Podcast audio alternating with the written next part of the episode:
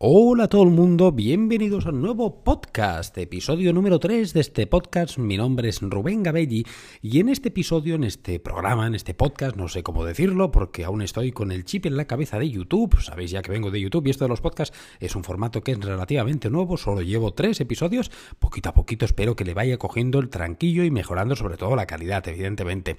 En este programa, en, en este episodio, vamos a hablar de, pues, de una pregunta que todo el mundo se hace al principio, que yo también me la hice en su día, y es una pregunta que, recibo continuamente, cada día respondo a estas preguntas en mi canal de YouTube, y no es otra de que, Rubén, ¿qué cámara me compro? Es una pregunta que la hacemos la mayoría de veces al principio cuando empezamos en este mundo de la fotografía, esperando y con, con, con la sensación, con la esperanza de que sea la respuesta a nuestro salto a, a, a ser un gran profesional de la fotografía. Pensamos que, no, que, que por el hecho de tener una cámara eh, que en teoría sea mejor, vamos a hacer muchas mejores fotos y nuestro nivel va a subir, vamos, radicalmente. Siento, siento comunicaros y siento defraudaros y deciros que ni mucho menos es así, que sí que una cámara nos puede dar muchísimas cosas que ahora las iremos tratando evidentemente en este episodio, pero lo que no va a hacer es que seamos mejores fotógrafos ni que nuestras fotografías tengan un plus de calidad mucho mayor, no.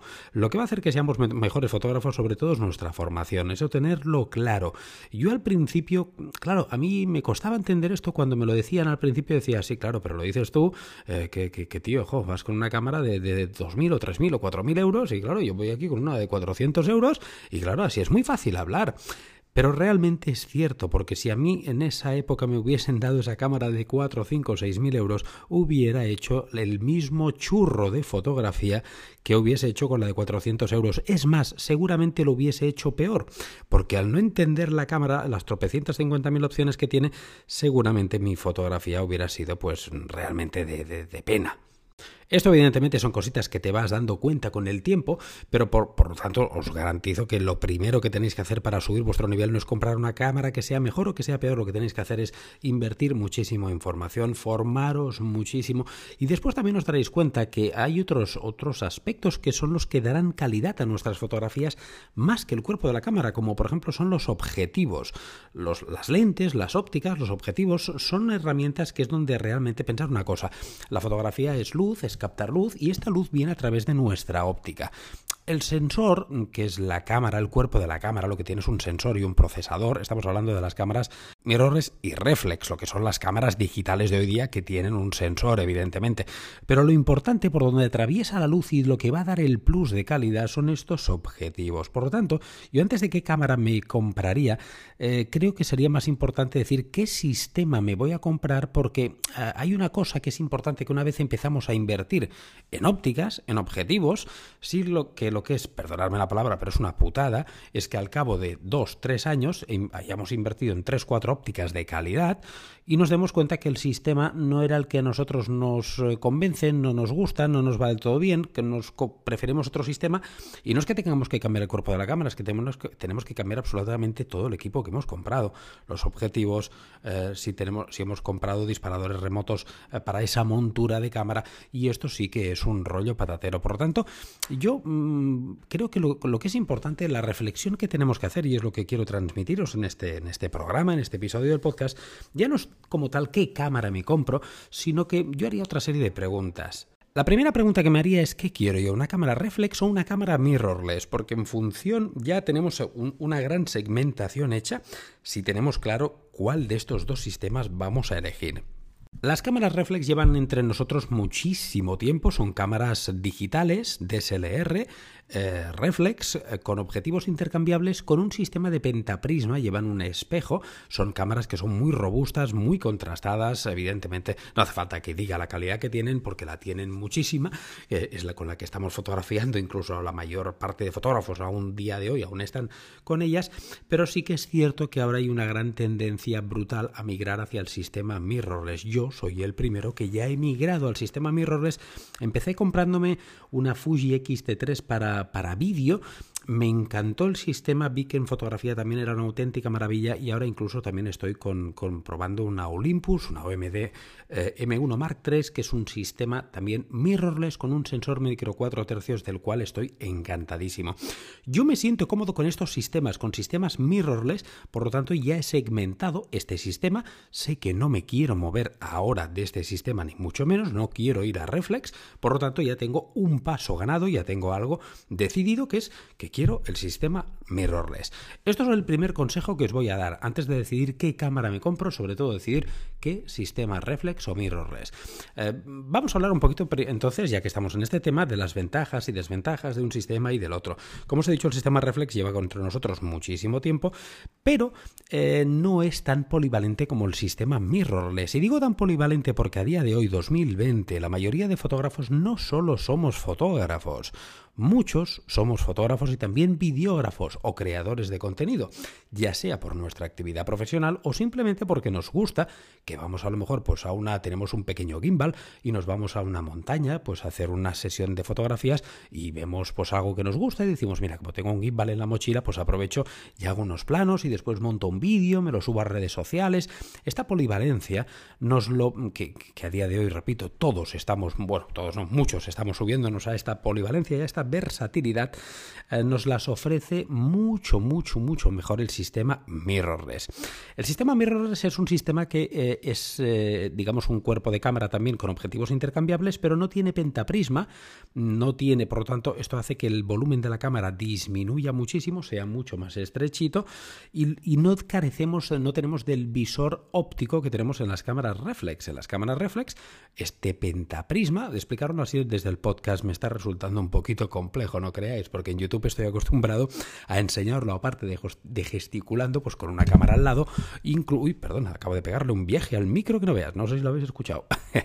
Me es más fácil porque digo que aparte de tener una cámara al lado, pues os voy pinchando imágenes. Aquí, pues bueno, os lo tenéis que imaginar, pero una cámara reflex tiene un sistema de pentaprisma y es que lo que vemos a través de nuestro visor óptico, en el ocular donde apoyamos el ojo, es la realidad.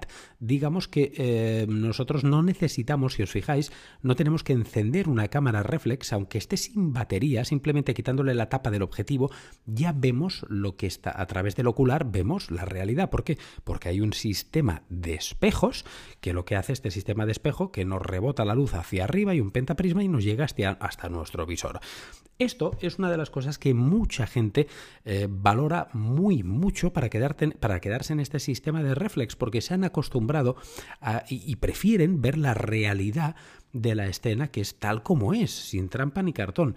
Aquí evidentemente tenemos que ayudarnos en las cámaras reflex para medir la luz a través de un exposímetro. Un exposímetro es un pequeño chivato que nos dan todas las cámaras reflex y, no reflex, las mirrorless también. Es un chivato que tenemos como una, una línea, digamos, horizontal con unos puntitos, un cero en medio y tenemos normalmente hasta más dos a la derecha y hasta menos dos a la izquierda. Esto es para que a través del famoso triángulo de la exposición nosotros vayamos diciendo a la cámara qué tipo de luz hay en la escena para que la fotografía, nuestra fotografía resultante, quede correctamente expuesta, o sea, que no quede ni totalmente en sombra, ni totalmente oscura, ni totalmente eh, llena de luz, lo que se dice quemada. Claro, como en las cámaras reflex estamos viendo totalmente, estamos viendo la realidad, pero no la interpretación que hace la cámara de esta fotografía somos nosotros, como os he dicho, que tenemos que irle dando los valores. ¿Qué problema hay? Bueno, problema no es.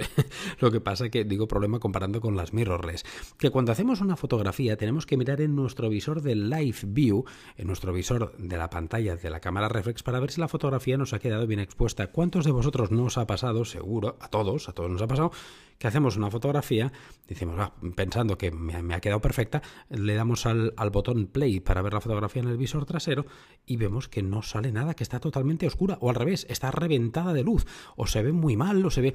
Esto es porque tenemos que ir eh, dominando lo que es la exposición a través de este exposímetro en las cámaras reflex.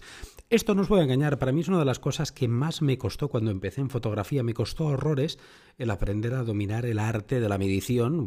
he dicho el arte, me he venido arriba, ¿eh? no sé sé si esto es un arte o no es un arte, pero me costó muchísimo aprender el sistema de, de medición de zonas de Ansel Adams y cómo lo interpretaba la cámara, porque la cámara interpreta no la luz que incide en una escena, sino la luz que refleja cada motivo hacia donde nosotros apuntamos con nuestro, digamos, punto de enfoque. Toma ya que complicado lo que acabo de decir. Aprovecho para daros la cuñita de que tengo un curso de fotografía en Patreon donde todo esto lo explico pasito a pasito con PDFs, con blogs, con vídeos explicándolo y realmente es una de las cosas que a mí al menos más, más, más me costó al principio. Sí que es cierto que una vez ya lo dominas te olvidas, pero no por ello dejas de, de tener este hábito de que cuando hacemos una fotografía tiramos para detrás, o sea, hacemos la fotografía, nos apartamos y miramos en la pantallita cómo nos ha quedado. Esto es algo que en las mirrorless no sucede. ¿Por qué no sucede? Porque nosotros en las cámaras mirrorless no tenemos un pentaprisma, no tenemos este sistema de espejos y lo que estamos viendo en nuestro visor, que ya no es óptico, sino que es electrónico, es una visión que nos proporciona el sensor de nuestra cámara para que lo entendáis más fácil y más rápido, lo mismo que un smartphone, lo mismo que un dispositivo móvil.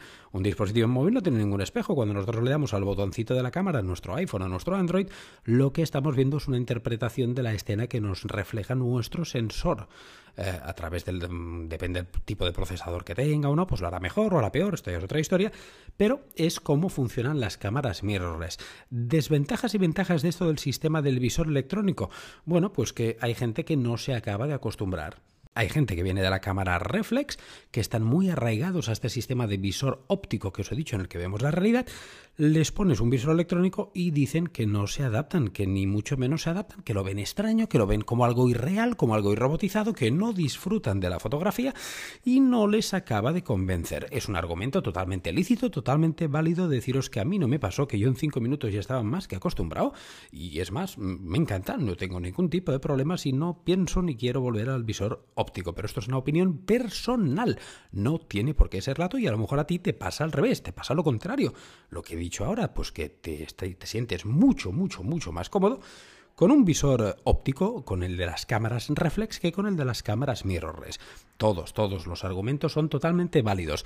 ¿Qué ventajas yo me encuentro y por qué me siento muy cómodo con los eh, los objetivos, con los visores electrónicos? Pues me siento muy cómodo, entre otras cosas porque estoy viendo realmente ya la escena, cómo me va a quedar desde mi ojo. No tengo, una vez ya acabe la fotografía, no tengo que apartar el ocular y mirar la fotografía porque ya la estoy viendo en directo. ¿Qué quiere decir? Que yo, si voy cambiando los parámetros de, exposición, que los parámetros de exposición, recordaros que los graduamos, los controlamos con eh, los valores de la velocidad de obturación, la sensibilidad ISO y la apertura de diafragma.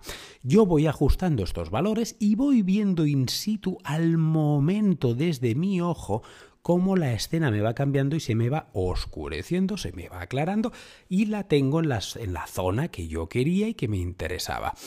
Esto para mí es una auténtica maravilla porque gano en agilidad, en rapidez, aunque realmente yo estoy, creo que mido muy bien y, no me hacía falta ya muchas veces ni mirar en la cámara reflex, sí que es cierto que por, por, aunque no quieras, lo acabas mirando para asegurarte de que estás midiendo bien. Aquí esto no lo tengo que hacer porque directamente yo cuando ya he pulsado el disparador en la mirrorless, yo ya sé cómo va a quedar la foto porque ya la he visto.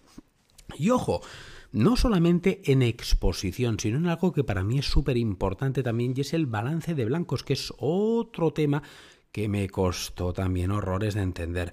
Lo he dicho muchas veces en mi canal de YouTube, las dos cosas para mí más complejas, más complicadas fueron estas dos, el medir, aprender a medir lo que es la luz reflejada, la luz incidida y lo que es el balance de blancos, la temperatura de color, los Kelvin, que en un sitio te lo pone de una manera, después en la cámara te lo pone al revés para compensar un follón que no veas.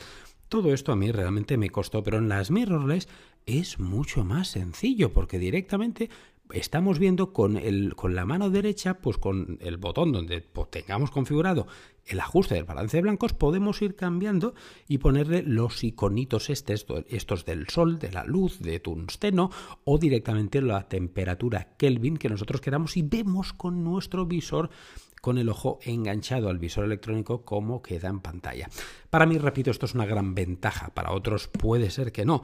También otra ventaja que yo encuentro de las mirrorless es que cuando, por ejemplo, en una situación que hace mucho sol, y quiero revisar una fotografía por algo, no tengo que mirarla en el live view, que a veces en la reflex me pasaba que no veía nada, que tenía que con algún cliente decirle, espera, ven un momento aquí, me tenía que entrar con un cliente en una habitación y decir, no, es que fuera no se ve con la luz o no le hace justicia, con la luz no lo verás bien. En cambio, con la mirrorless yo le paso la cámara y le digo, mira, apoya como si fueras a hacer una fotografía, apoya el ojo aquí en el ocular y ve la foto desde ahí. La foto ya hecha. Ah, y como evidentemente el, el, ojo lo tiene totalmente cubierto por la goma del ocular del visor electrónico, no le molesta para nada que haya sol, que haya lluvia o que haya lo que sea. Por lo tanto, lo tiene todo mucho más sencillo verlo desde ahí. Esto es lo que es en cuanto a visores. Eh, después está el tema del tamaño. Aquí os voy a decir que yo realmente me da exactamente igual, porque yo no soy un fotógrafo de ir con la cámara tampoco 12 horas, 14 horas, no soy fotógrafo de eh, documental, no soy eh, tampoco fotógrafo social, que, están con dos cuerpos de cámara encima colgados en la espalda durante infinidad de horas. Mm, yo realmente no me afecta el tema del peso y del tamaño. Es más, a veces agradecería que fueran un poquito más grandes estas mirrorless o incluso les pongo grip. Muchos de vosotros, si me seguís en el canal de YouTube, veréis que en mis cámaras mirrorless les pongo grip porque me siento más cómodo, herencia de lo que me he acostumbrado de mi, mi, Nikon DSLR, mi Nikon Reflex, que tenía para mí uno de los mejores grips y agarres eh, que, que, he visto, ¿no? Y esto evidentemente sí que lo he hecho un poquito de menos, pero bueno, lo soluciono un poquito con el grip. Pero esto también es un handicap que hay gente que mucha gente se cambia de reflex a mirrorless por esto, por el tema del peso. Porque al final hay una cosa que, que dicen mucha gente y es que la mejor cámara, ¿sabéis cuál es? La que siempre llevamos encima. Porque esto es una cosa que también yo siempre, a muchos de vosotros os lo digo, el peor fotógrafo no es el que hace malas fotos. No, no, no, no, ese no es el peor fotógrafo. El peor fotógrafo es el que no las hace. Y para no hacerlas, quiere decir que nos dejamos la cámara en nuestras casas. Puede ser, y realmente a mí me pasó también con la D750, con una cámara que tenía el grip que pesa un montón, con mi 50 mm Sigma Art que pesa una tonelada. Realmente a veces no me llegaba, no me llevaba la cámara para ir a darme una vuelta, un paseo cuando me voy con mi mujer aquí al ladito a la playa que tenemos. No me llevaba la cámara para hacer fotografías porque digo, ahora me voy a llevar el tochaco. Te da realmente pereza. Y en cambio, cuando descubrí que con la Fuji X-T3, que fue mi primera mirrorless, sin el grip, con un 23 mm f2, queda súper, súper pequeñito, la llevaba en una bandolerita mini, y dije, ostras, si es que no me da nada de pereza, es más, voy, salgo a mear, como aquel que dice, y me llevo la cámara. El resultado de esto que estoy diciendo, pues que hago muchas, muchas, muchas más fotografías fuera de mi ámbito profesional, ¿eh? estoy diciendo, hago muchas más fotografías a nivel personal desde que tengo mirrorless que desde que tengo reflex, porque no me da pereza sacarla. No digo el tema del peso, que repito, a mí el tema del peso no, no era algo que no, no me hubiera cambiado yo nunca de sistema por el peso, pero sí que sé que hay gente que sí que lo hace. Hay gente, fotógrafos, por ejemplo, yo conozco bastantes fotógrafos de bodas que, lo, agradecen muchísimo porque os garantizo que ahí ya no solamente es la cámara reflex que pesa mucho, sino como os digo, si llevamos el grip, las baterías, el flash, si llevamos los objetivos un 70-200, si llevamos un 50 milímetros, un 85, eso por ejemplo los objetivos de la serie Sigma Art que son una auténtica delicia y una maravilla, oh, realmente son súper pesados. Y esto pues puede ser que la gente al cabo con los años se quejaba de que oye la espalda pues eh, bueno no es que no es broma, hay gente que tiene que ir al fisioterapeuta, muchísimos fotógrafos son, son clientes asiduos del, fisioterapeuta por culpa pues, de esta herencia del peso de las cámaras reflex y todo su arsenal de, de, de y de material que tienes que llevar eh, y todo esto pues evidentemente tiene este peaje, ¿no? En las mirrorless esto no pasa, es más pequeñito, por lo tanto, bueno, aunque hay de todos los tipos, ¿eh? porque también hay ópticas de mirrorless que son muy grandes, pero bueno, ya tenemos la posibilidad, yo por ejemplo, la, tanto la Olympus o MDM1 Mark III como las Fuji si le pongo el grip, pues me siento más a gusto. Por ejemplo, para trabajar en estudio y sesiones, yo me siento más a gusto cuando voy a un cliente a trabajar con el grip. Pero, en cambio, cuando me voy eh, para a título personal, para hacer con, la familia, o a pasear, o al monte, a donde sea, le quito el grip, le pongo un objetivo pequeñito y entonces me queda una cámara súper portable. Tengo esta versatilidad, esta polivalencia. Hablando de versatilidad y polivalencia, otro aspecto que tenéis que tener muy en cuenta es, ¿vais a hacer vídeo? ¿No vais a hacer vídeo? Lo digo porque las cámaras reflex para fotografía evidentemente está más que demostrado, como he dicho, son una maravilla, pero en vídeo no os voy a engañar, son una auténtica mierda, son un churro, y lo siento, porque más de uno dirá, no, que es ver que no, que mi Canon es una maravilla, porque es cierto que Canon, yo no las he trabajado, pero tengo muchos compañeros que sí, Canon es la única que se libra de las cámaras reflex y que tienen un autofocus, un, un enfoque automático en vídeo decente, o incluso bueno, es cierto, pero es la única. Yo, por ejemplo, que vengo de Nikon, grabar vídeo en Nikon era un auténtico drama. Es imposible grabar con autofocus porque está todo el rato haciendo este ruido de... Seguro que ya vosotros sabréis a qué me refiero con este ruidito, que el, foco, el enfoque está continuamente buscando foco y nunca, nunca, nunca acaba de enfocar. Eh, por lo tanto, tenemos que acabar enfocando el manual y esto conlleva, pues, eh, bueno, que tenemos que tener una serie de prácticas con un follow focus, haciendo marcas en las zonas para cambiar de plano. Es un follón un tifostio que no veas. Y realmente si queréis grabar vídeo es que ni os lo penséis. Fuera fuera reflex. Irá por mirrorless. Estos son mis consejos en cuanto a lo que es el sistema reflex y sistema mirrorless. Por ejemplo recapitulemos un poquito lo dicho que aún nos queda tela que cortar pero eh, ¿a quién recomiendo una cámara reflex? pues muy sencillo. Alguien que no piense hacer vídeo. Eso es lo primero. Si no pensáis hacer vídeo nos llama la atención no queréis hacer vídeo genial también os recomiendo que cámara reflex, por, por, ejemplo, si estáis muy arraigados ya a este sistema, que lleváis años, que os sentís súper cómodos y no necesitáis ningún plus tecnológico. ¿Qué quiere decir plus tecnológico? que no seáis unos frikis como yo, ni más ni menos. Yo soy un friki desde de, pequeñito, herencia de mi padre, todo lo que tenga lucecitas y cositas de tecnología. A mí la tecnología me encanta, no solo la fotografía, me encantan los, eh, los gadgets, los iPads, las, los, todo lo que sean aparatejos tecnológicos me encanta y estoy, suelo estar bastante a la última siempre en este aspecto. ¿Qué quiere decir? Que muchas veces tengo eh, herramientas que no es que las necesite como necesidad imperiosa, no nos vamos a engañar, no, es que soy un friki y es mi hobby y es mi pasión. Y a lo mejor no me gasto el dinero pues en, en bares, porque no soy de ir a bares, y, me lo gasto en esto, pues cada uno es lícito, cada uno se lo gasta en lo que le da la real gana, ¿no? ¿Estáis de acuerdo en eso o no? Sí, ¿verdad? Hay quien se lo gasta en, en música, y yo pues tampoco no tengo una afición a la música, por no decir, no tengo mucha afición a la música, pero hay gente que se gasta auténticas fortunas en música, ¿verdad? Lícito también. Pues yo soy un friki de los aparatos. Entonces, como soy un friki, las cámaras mirrorless para mí son una maravilla porque tienen tantas tropecientas, cincuenta mil opciones, todos los avances tecnológicos tener claros que van a ir encarados a las mirrorless. Las marcas todas, todas las novedades ya las van a sacar siempre a mirrorless. No van a sacar ninguna novedad para reflex. Eso os lo garantizo. Es así. Las reflex han tocado su techo. No estoy diciendo que estén muertas. No. Eh, van a seguir mucho tiempo y probablemente siempre van a estar ahí. Pero no nos vamos a engañar, no van a evolucionar más. Se han, han, quedado en el tope. En cambio, las mirrorless han nacido, están ahora, ya no solo han nacido, sino que están ahora en la fase de plena ebullición y plena evolución por la, fase que los frikis como yo estamos gozando como un cerdo en una charca, estamos disfrutando, cosa mala. Pero si no es vuestro caso, que no sois frikis como soy yo, que no vais a hacer vídeo, que estáis contentos con el sistema reflex porque ya lo habíais probado o no lo habéis probado, pero es vuestra primera cámara eh, y, bueno, lo que os he dicho, queréis algo más tradicional y queréis, por ejemplo, tenéis un presupuesto súper, súper limitado, muy comedido, pues es una buena opción. Y digo lo del presupuesto súper limitado y comedido porque como es un sistema que ahora muchos fotógrafos están marchando de reflex y yendo a mirrorless, tenemos un mercado de segunda mano brutal pero brutal. Tenemos un mercado de segunda mano muy, muy grande. Entonces, pues esto evidentemente hace que nos podamos comprar objetivos, que nos podamos comprar todo tipo de herramientas de accesorios para las cámaras reflex a precios realmente de, de, de, saldo, o sea, precios muy, muy económicos. Cuerpos de cámara y objetivos, todo. Tenemos mucho, mucho mercado de segunda mano, algo que realmente os podéis beneficiar y, tener un equipo fotográfico mm, muy bueno por realmente poca y poco dinero, poca economía.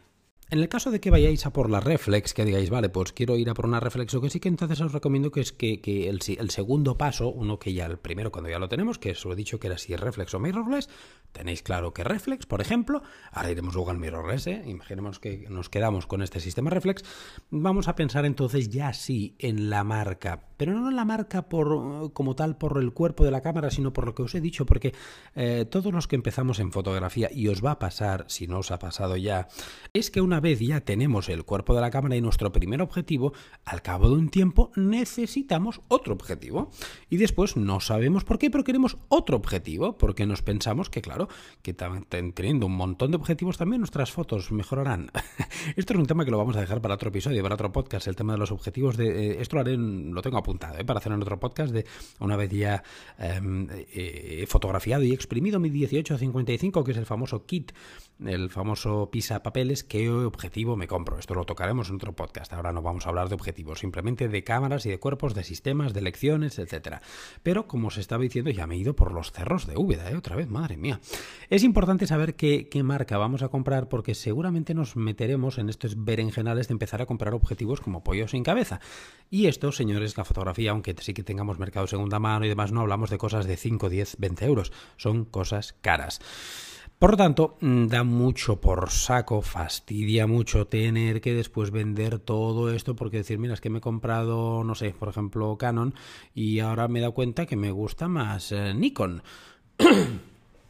Y, entonces tengo que vender todo el equipo Canon, todo, todo, para comprarme otra vez Nikon, devaluando, habiendo perdiendo mucho dinero. Os recomiendo, por lo tanto, que una vez tengamos claro este sistema, vayamos a por una marca. ¿Esto cómo lo podemos conseguir? De muchas maneras, mirando foros, mirando en internet opiniones, canales, en canales de YouTube, tenéis infinidad.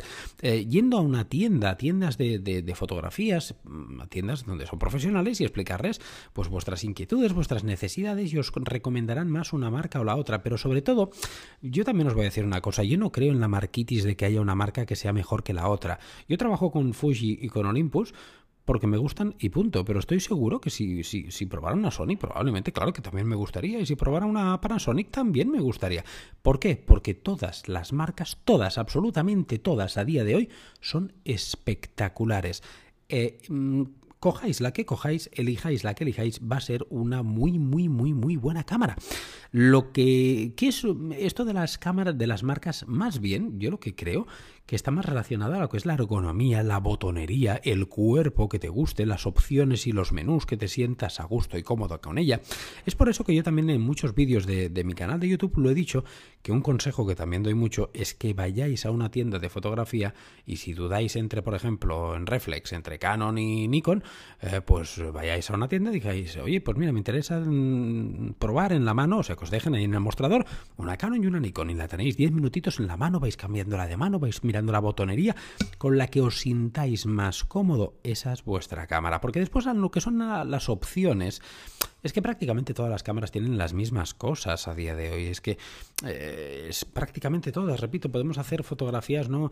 Eh, y también esto es una cosa que siempre la he dicho y es así, hacer una prueba. Mm, si tenéis algún amigo que tenga una Canon y vosotros una Nikon eh, y otro que tenga pues una, no sé, cualquier otra, cualquier otra marca, pues mm, una Sony, pues mm, cogéis, hacéis un 3, 4, 5 fotografías, o sea, una fotografía con cada una de las marcas distintas las ponéis al lado y enseñárselas a una persona y decirle, oye, mm, a una persona que no sepa con qué cámara se ha disparado y que a ver si tienen narices a adivinar con qué cámara, con qué marca se ha hecho una y se ha hecho la otra. Encontraréis que nadie os va a decir, ah, sí, claro, mira, mira, esta es una fotografía que es típica de Canon. No, no, esta es una fotografía que se ve que es típica de Pentax. No, no, si esto está claro que es una Sony, esto, no, no, no, esto está claro que... ¿Qué coño? Nadie os lo va a decir. Por lo tanto, esto de las marcas, al fin y al cabo, mm, tenéis que escoger la marca que más cómodos os sintáis vosotros. Yo abogo más, como os estoy diciendo, primero de todo por la elección de reflex o mirrorless. Eso es lo primero. Después sí que entra la marca, pero en segundo plano. Primero reflex o mirrorless. Muy, muy, muy importante este tema. Bien, ahora imaginémonos al revés, que vamos a escoger una mirrorless, que decimos, bien, quiero una mirrorless. Pues yo una de las cosas que recomiendo es eh, qué tipo de sensor necesito y qué marca. ¿Por qué? Porque depende del tipo de sensor, nos cambia toda la película. Esto también es extrapolable a las reflex, evidentemente. Pero yo ya deduzco que si estáis escuchando esto, en reflex os vais a ir casi seguro a PSC. Y aunque os vayáis a full frame, como el, el mercado segunda mano, como os he dicho, está tan, tan, tan, tan bajo, tan barato, podéis encontrar tanto objetivos full frame como cámaras cuerpos full frame a muy bajo coste. También esto es una de las ventajas, que si queréis full frame eh, será más eh, económicamente, es mucho más viable que lo tengáis en una DSLR, en una reflex, que en una mirrorless. Porque, por ejemplo, eh, en mirrorless no os voy a engañar, la día de hoy la reina, quien está al menos cuando estoy grabando esto, en mayo del 2020, es Sony. Sony está arriba del todo. Bueno, ahora está a punto de llegar una, una de Canon, que es la R5, que se va a reventar el mercado, va a ser una auténtica maravilla de cámara, pero de momento quien está arriba de todo es Sony. Y muchos de vosotros diréis, coño Rubén, pues ¿por qué no te compraste Sony? Porque no necesito llevar un Ferrari por, porque yo no corro en circuitos de alta velocidad todos los días. No sé si me he explicado ya con esta respuesta. Sony es una auténtica maravilla, es una auténtica barbaridad, pero tiene unos... Eh, pero yo siempre digo que, eh, que, es muy importante, de hecho es más importante las ópticas, ¿verdad? Yo os lo he dicho, los objetivos. Y yo no veo en mi cabeza, no cabe que me comprara yo una Sony, una 7.3, una 7.4, cualquiera de estas, y, y no llevara las mejores ópticas que existen para esa cámara. Porque realmente entonces, ¿para qué quiero una cámara tan cara y con tantas altas prestaciones si lo que va delante de todo, que es, eh, eh, estoy haciéndole un cuello de botella poniéndole una, una lente mala, o no, ya no mala, no tan buena como la que podría poner? Es por lo tanto que os recomiendo imperiosamente, pero imperiosamente que siempre podáis optar a las mejores ópticas posibles. Es mejor que invirtáis en un cuerpo de cámara menos dinero, pero que la óptica sea la más cara que podáis, la más buena, porque es donde vais a decir, ¡buah! ¡Qué calidad esta fotografía! Ahí sí que se nota. Y por ejemplo en Sony, las ópticas nativas del sistema que es donde también recomiendo normalmente que se va a sacar más calidad y que son de la gama profesional, son un auténtico despropósito el precio, es una auténtica barbaridad. A lo mejor un objetivo te vale 2.800, 3.000, 3.500 euros. Un objetivo. Y yo mm, tengo la mala costumbre de que necesito al menos 3, 4 o 5 objetivos. Pues imaginaros el, la inversión que sería y, luego te lo paras a pensar y dices, vale, ¿y ese pedazo de inversión eh, tendrá, digamos, repercusión en mi actividad profesional? ¿Voy a ganar 3, 4, 5, 10 veces más lo que puedo ganar con otro sistema? Yo creo que no. ¿Por qué? Por mi tipo de fotografía, por cómo soy yo de, de fotógrafo, no sé si de malo o de bueno, pero yo creo que si tengo una Sony con los mejores objetivos Master, los G-Master creo que se llaman, que valen un pastizal y me gasto cinco veces más de lo que me estoy gastando en una Olympus o en una Fuji. Yo no creo que mi actividad profesional, repito, ganara eh, cinco o seis veces más. Creo que no. Por lo tanto, yo en mi caso me decidía que no necesitaba eso. Mm, con Fuji, en cambio, es un sistema que está adaptado, es un sistema de un sensor APS-C que no tiene otro sistema, bueno, sí tiene el medio, el, medio formato, pero eso es otra historia. Pero quiero decir, todos los objetivos que hacen son diseñados exclusivamente para ese, digamos, para ese hardware, para esas eh, Fuji de la serie X y, y tienen una, una calidad espectacular, igual que con Olympus. Las cámaras Olympus tienen un sensor micro 4 tercios, pero sus ópticas están diseñadas y pensadas exclusivamente para ese sistema y están ajustadas para que tengan la máxima calidad. Esto es como sabéis que los equipos Apple, pues Apple tienen esta, se dice esto, ¿verdad?, de que funcionan también porque está optimizado al máximo el hardware para el software. Pues es un poquito lo que estoy explicando esta analogía con las cámaras Olympus y las Fuji, por ejemplo. Tanto las ópticas están eh, súper optimizadas para estos cuerpos y a mí estos combos me interesaban y puedo tener una óptica de una gama profesional que en Sony me costaría 3.500 euros por 1.000 euros o por 1.200 o por 1.400 pero que entendáis que es una gran, gran, gran diferencia. Y no creo yo que mis fotos sean la mitad de válidas que una persona que haga una con una Sony con un objetivo de, de 3.500 euros. Yo creo que no. Yo creo que no. Y, lo he visto, ¿eh? O sea, he visto compañeros que han trabajado con, con cámaras que valen tres veces y la óptica lo que yo llevo. Y sus fotos yo no he visto que fueran tres o cuatro veces mejores que las mías. Incluso, bueno, no, no quiero ahora tampoco alardear de nada que, que, que, esto no es para esto. Pero para que entendáis que, no todo es eh, llevar un Ferrari a 300 por hora si nuestra carretera está limitada a 120. Es absurdo, ¿verdad? O, por ejemplo, un coche que sea biplaza plaza cuando somos una familia de cuatro personas. tenemos que entender nuestras necesidades, tenemos que saber eh, nuestras carencias, nuestras virtudes, saber qué es lo que podemos hacer a nivel fotográfico y sobre todo lo que nos podemos gastar, que esto al final va a determinar muchísimo. Oye, que si os sobra el dinero, que si sois millonetis y pues compraros el Ferrari, compraros la Sony con los mejores objetivos G-Master y vais a alucinar en pepinillos, claro que sí. Pero si estáis en, eh, eh, en el, otro, el otro rango de, de, resto de mortales que, que, tenemos que trabajar duramente para, para pagar todo y para que nos quede, para poder vivir dignamente, plantearos muy seriamente si podréis gastaros un dineral en un buen objetivo. Y esta es una decisión que para mí prima mucho, prima mucho. Por lo tanto, pensar siempre cuando vayáis a escoger una marca, en mirrorless, sobre todo digo mirrorless porque, repito, ya lo he dicho, en Reflex hay más mercado de segunda mano y eh, los precios han bajado, están reventados. En mirrorless todavía no es así, ni mucho menos. Sí. Mirar un poquito, por ejemplo, el sistema, decir, vale, el sistema vale esto, sí me lo puedo permitir, pero mirar qué valen sus ópticas de máxima calidad y entonces compararlas con otro sistema y evaluar vosotros qué podréis gastaros.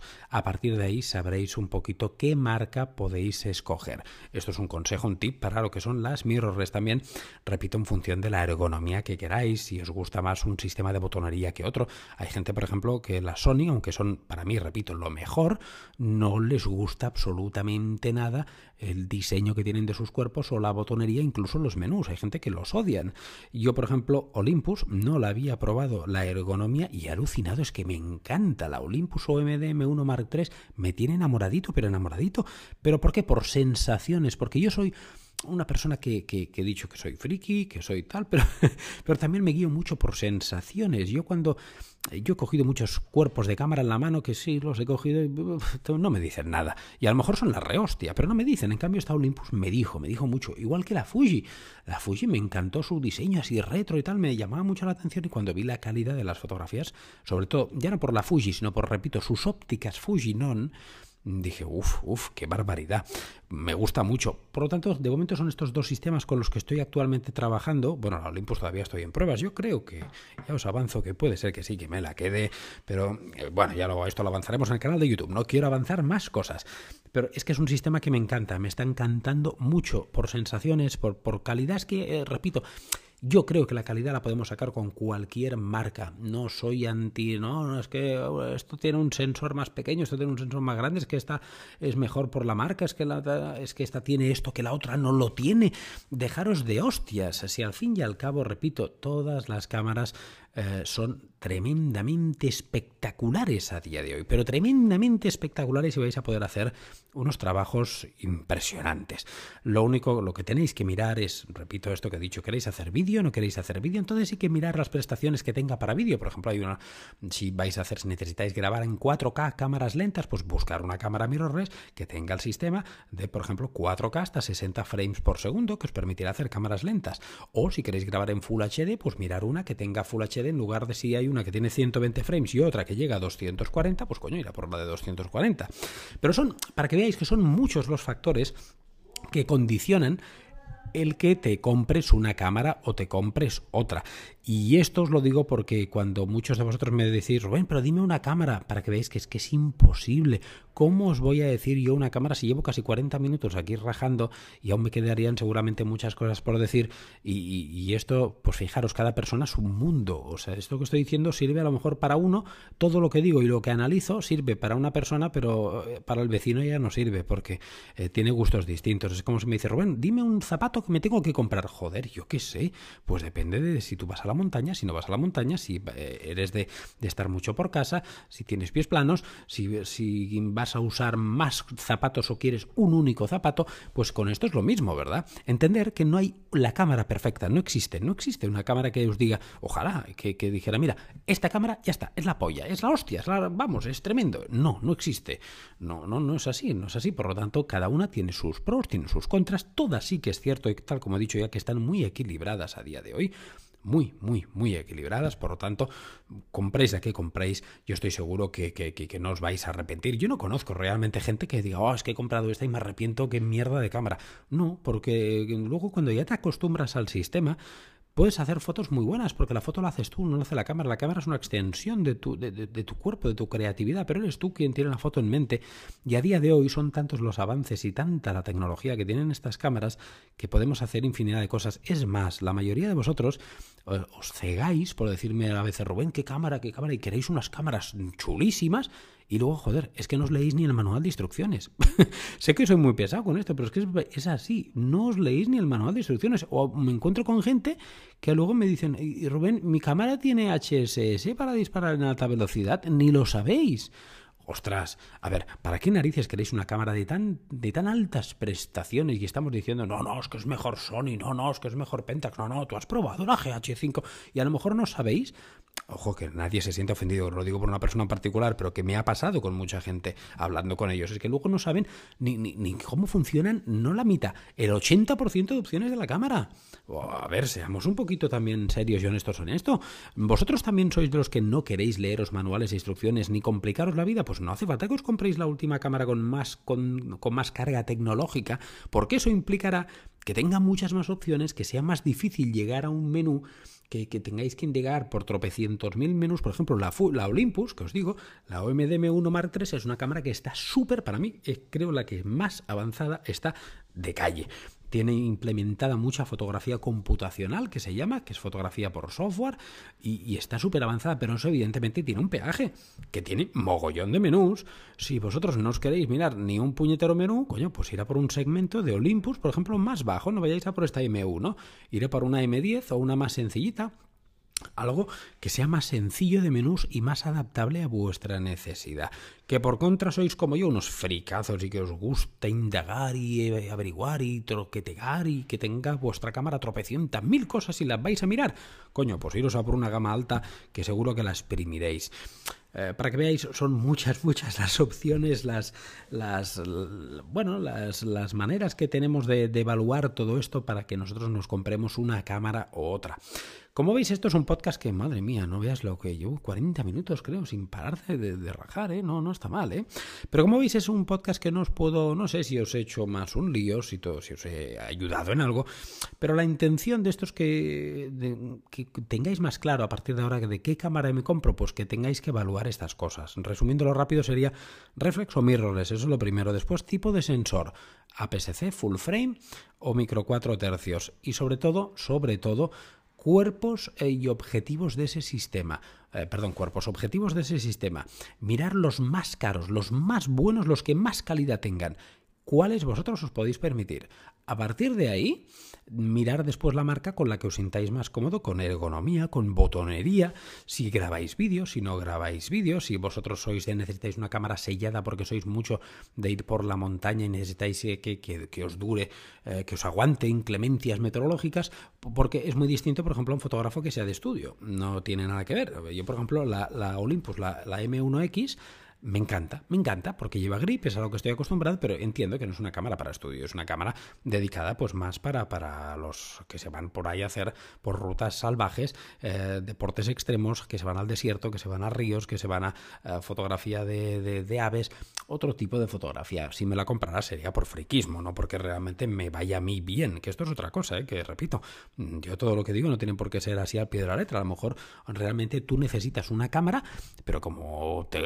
Pero realmente, aunque necesites un tipo de cámara, te gusta más otra. Pues oye, cómprate la que te guste y ya está. Pero evaluar un poquito estas cositas que os he, que os he comentado, que yo creo que son unos consejos que, bueno, que no sé si os pueden ir bien o no os pueden ir bien, pero al menos son lo que yo pienso.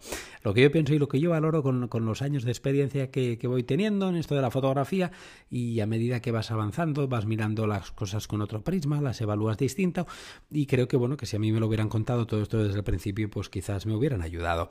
Eh, bueno, pues en principio poco más que deciros. Espero que, os haya gustado este episodio, este episodio del podcast en el que hemos hablado un poquito de esto de, de qué cámara me compro, de si escogemos un sistema reflex, un sistema mirrorless, de las marcas, de para el tipo de fotografía que hagamos. Y bueno, es que hay mucho más que hablar. Es que esto es un podcast, pero he hecho un episodio, pero es que creo que vamos a poder hacer muchos más de esto, porque es que me han quedado por explicar muchísimas cosas. Lo que pasa es que tampoco no quiero hacer podcast de, de una hora, si no van a ser un poco pesados, ¿no? Al final. Por lo tanto, iremos hablando más. Es solamente el tercer episodio de, este, de, los podcasts. Voy a sacar podcast cada 15 días, o sea, esto va para largo, podemos hablar de muchísimas cosas. Y si os ha interesado este tema, hacérmelo saber, si os gusta esto de que hablemos de, qué cámara me compro, de, sobre todo de los sistemas de diferencias, de mirrorless, de reflex, de los sensores, que también es algo que es muy interesante. Oye, Rubén, ¿qué sensor me interesa más?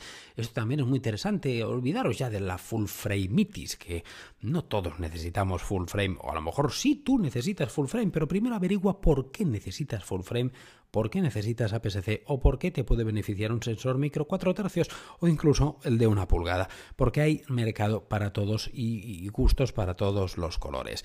Oye, que no os voy a dar más la, tabarra, la paliza, que no veas este, este tercer episodio, me lo he cogido, madre mía, no, no he bebido ni un trago de la botella de agua que me está llamando aquí a gritos a mi lado y, tengo ya la boca que parece un zapato.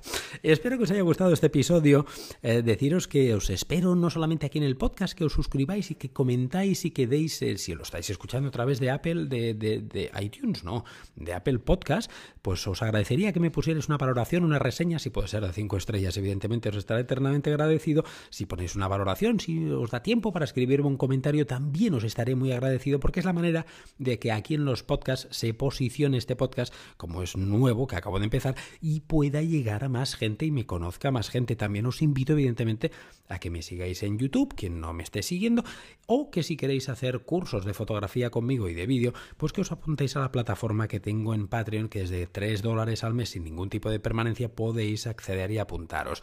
Hay varios tipos de membresía. Tenéis en los enlaces a la descripción de cada episodio, tenéis los enlaces tanto al canal de YouTube, a Patreon, o si no, a través de mi página web www.rubengabelli.com tenéis ahí los enlaces para todos los sitios. Nada más que deciros miles, miles, miles de gracias por haber escuchado este podcast, por haber aguantado todo este tostón y deciros que nos vemos en el próximo episodio con más y mejor. Hasta luego.